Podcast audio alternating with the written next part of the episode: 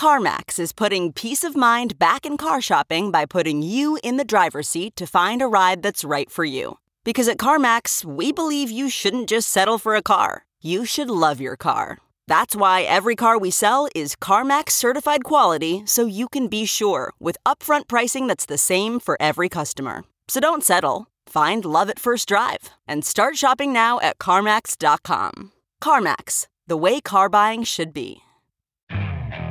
Okay, picture this. It's Friday afternoon when a thought hits you. I can spend another weekend doing the same old whatever, or I can hop into my all new Hyundai Santa Fe and hit the road. With available HTRAC, all wheel drive, and three row seating, my whole family can head deep into the wild. Conquer the weekend in the all new Hyundai Santa Fe. Visit HyundaiUSA.com or call 562 for more details. Hyundai, there's joy in every journey.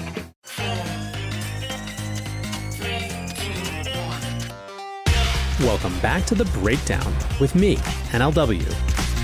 It's a daily podcast on macro, Bitcoin, and the big picture power shifts remaking our world. The Breakdown is sponsored by Crypto.com, Nexo.io, and Elliptic and produced and distributed by Coindesk. What's going on, guys? It is Sunday, October 11th, and that means it's time for Long Reads Sunday. This week, I confronted an issue that kind of surprised me. In my head, I had anticipated that I wouldn't really have an instinct to run into trying to read the same author's piece too close together. However, what I hadn't counted on is the unbelievable prolific output of Lyn Alden in 2020. A few weeks ago, maybe two, I'm saying a few to reassure myself, but either way, a few weeks ago, I read one of her pieces about the inflation versus deflation conversation and the historical context for it. This week, however, she tackled one of the issues that has been at the absolute epicenter of debate around Bitcoin which is how correlated is it to stock markets and to gold, and what does that say about what type of asset it is? Even though I'd recently read another piece by Lyn, I had to take this one on as well, so I'm pretty sure you guys won't mind. This one was published in Coindesk earlier this week and is called Bitcoin Correlations Depend on What Phase It Is In.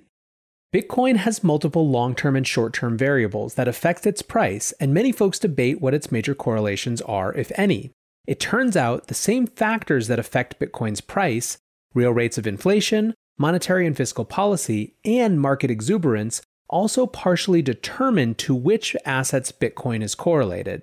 Over the long run since its launch, increasing user adoption, ever strengthening security, and the widening network effect have propelled Bitcoin's market capitalization to greater and greater heights. Those are the long term variables. The halving periods tend to act as fundamental catalysts for the next bull market within this long term trend, as new supply gets cut in half while incoming demand remains robust. As long as that demand indeed remains strong, upward pressure builds on its price. And then when it eventually breaks out, momentum traders hop on board with a new influx of demand and drive it up further. All pre programmed halving events occurred during periods where Bitcoin had been off from its all time highs for at least a year, and usually more than one year. On the other hand, the year after a halving has always been great for its price, without exception so far, albeit with a very small sample size, and has eventually led to the next blow off top and a period of consolidation. During those long consolidations, Bitcoin becomes more correlated to short term variables related to global liquidity and other risk assets. This becomes especially true as it reaches wider adoption and is invested in by the financial community. Basically, the ongoing debates about the degree to which Bitcoin is correlated to other assets would do well to break Bitcoin's price behavior into two phases bull runs and consolidation periods. If we look at percent drawdowns in Bitcoin compared to drawdowns in the S&P 500 for example, we can see a lot of correlation over the past 2 years in this consolidation phase, particularly when sharp drawdowns occur and investors broadly de-risk their holdings. More interestingly, during Bitcoin's consolidation period, it acts a lot like digital gold. Gold investors have long since known that the single biggest variable for gold price movements has historically been real interest rates. Real interest rates measure the difference between a quote risk free yield, like the 10 year Treasury rate, and the prevailing inflation rate or expected forward inflation rate. Whenever real rates go lower, especially if they turn negative, gold tends to spike in price. On the other hand, when real rates rise, gold usually suffers. The period from 1980 to 2000 was particularly bad for gold because real rates were strongly positive for the entire duration.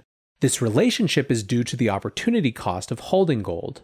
Gold is a scarce but yieldless asset and has fees for minting, verifying, purchasing, transportation, and secure storage. When bank accounts and treasury bonds pay a yield much higher than the prevailing inflation rate, your purchasing power can grow within the fiat system. On the other hand, when bank accounts and treasury bonds no longer keep up with inflation and are being debased with negative real yields, the opportunity cost for gold vanishes. Its inherently inflation protected zero yield becomes a lot more attractive. Over the past two years, we can see that Bitcoin behaved in a similar way during its consolidation phase. Real Treasury yields peaked in late 2018 and have been on a multi year downtrend into negative territory. Meanwhile, Bitcoin's price has been in a volatile rebound from the depths it experienced in late 2018 and early 2019. In this period, whenever real yields stalled or reversed upward, Bitcoin's price usually would either stall or reverse downward.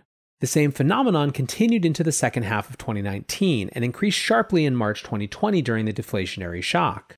Most recently, it has occurred gradually since the beginning of September 2020. There are multiple reasons that real yields can change direction, and it particularly depends on what part of the yield curve we are looking at. Longer term rates are mostly controlled by the market. For instance, inflation expectations were on the uptrend this year from their March lows due to stimulus, but stalled and rolled over at the beginning of September when second round stimulus talks weren't going well.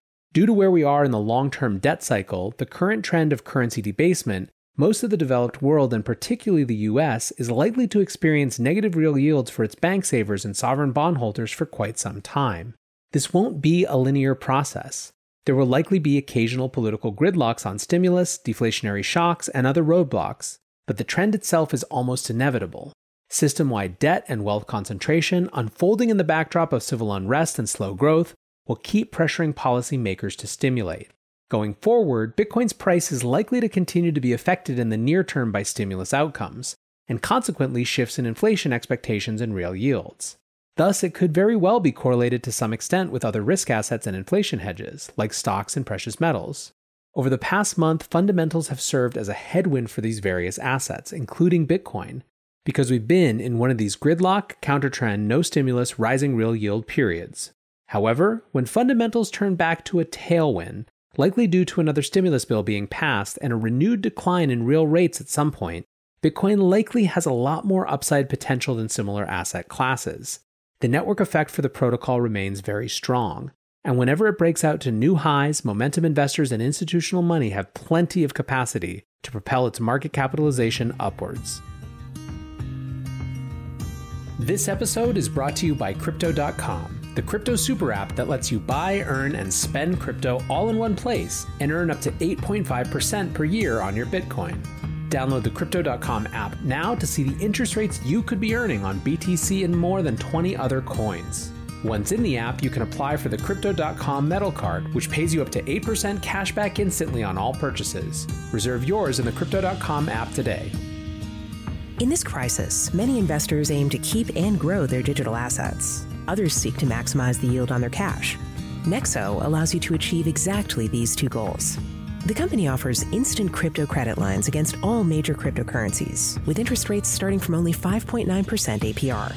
Nexo also lets you earn up to 10% annually on your fiat and digital assets. What's more, interest is paid out daily, and you can add or withdraw funds at any time. Get started at nexo.io. Introducing Elliptic, the preferred crypto compliance partner for businesses who want to grow with confidence. The busiest compliance teams rely on Elliptic's rigorous blockchain monitoring solutions to scale up and save money. Protect your customers, manage your risk, scale your business. Visit elliptic.co slash Coindesk to talk to a crypto compliance expert today. That's elliptic.co slash Coindesk.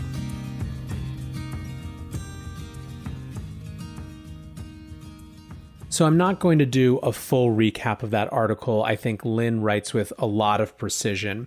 The first is that I believe that we will look back on 2020 as the year that members of the Bitcoin community move beyond a simplistic narrative understanding of macro and macroeconomics and instead tried to actually understand the interplay of the asset that they happen to be most interested in, which is Bitcoin, with the specifics of other assets in the macro context. Part of why FUD remains viable when it comes to people lobbing bombs at Bitcoiners about, well, it's correlated to stocks, so it doesn't make that useless, is that we don't necessarily have the tools to bite back with data rather than narratives.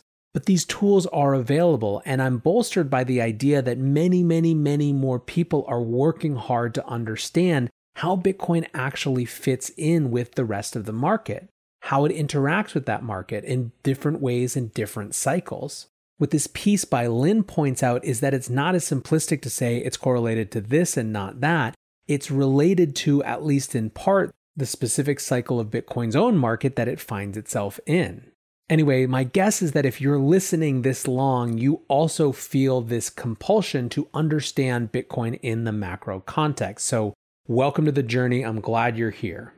The second thing that I'll say is that I think we need to not be scared of how Bitcoin interacts with other assets it is inevitable that the longer Bitcoin survives and thrives, the more different types of investors with different expectations are going to come into this market.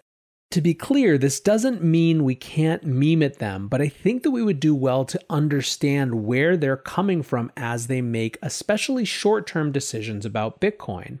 A great example of this is Keith McCullough this week, who got roundly dunked on for saying that he had sold all his Bitcoin. The reason for Keith's move has to do with the framework that he uses to judge everything, which is his quad system. If you want to hear more about this, go check out my interview with Keith from a few weeks ago. But basically, everything to Keith comes down to two big macro factors expectations of real economic growth and expectations of inflation. Quad 3 is an expectation of declining economic growth with inflation increasing at the same time. That's the type of environment where he sees things like Bitcoin thriving. Quad 4, however, is an expectation of economic growth declining, with also having an expectation of inflation declining. For Keith, this stall out of the stimulus talks means that we moved from Quad 3 to Quad 4 that kicked Bitcoin out of his scenario as an asset that made sense based on his framework.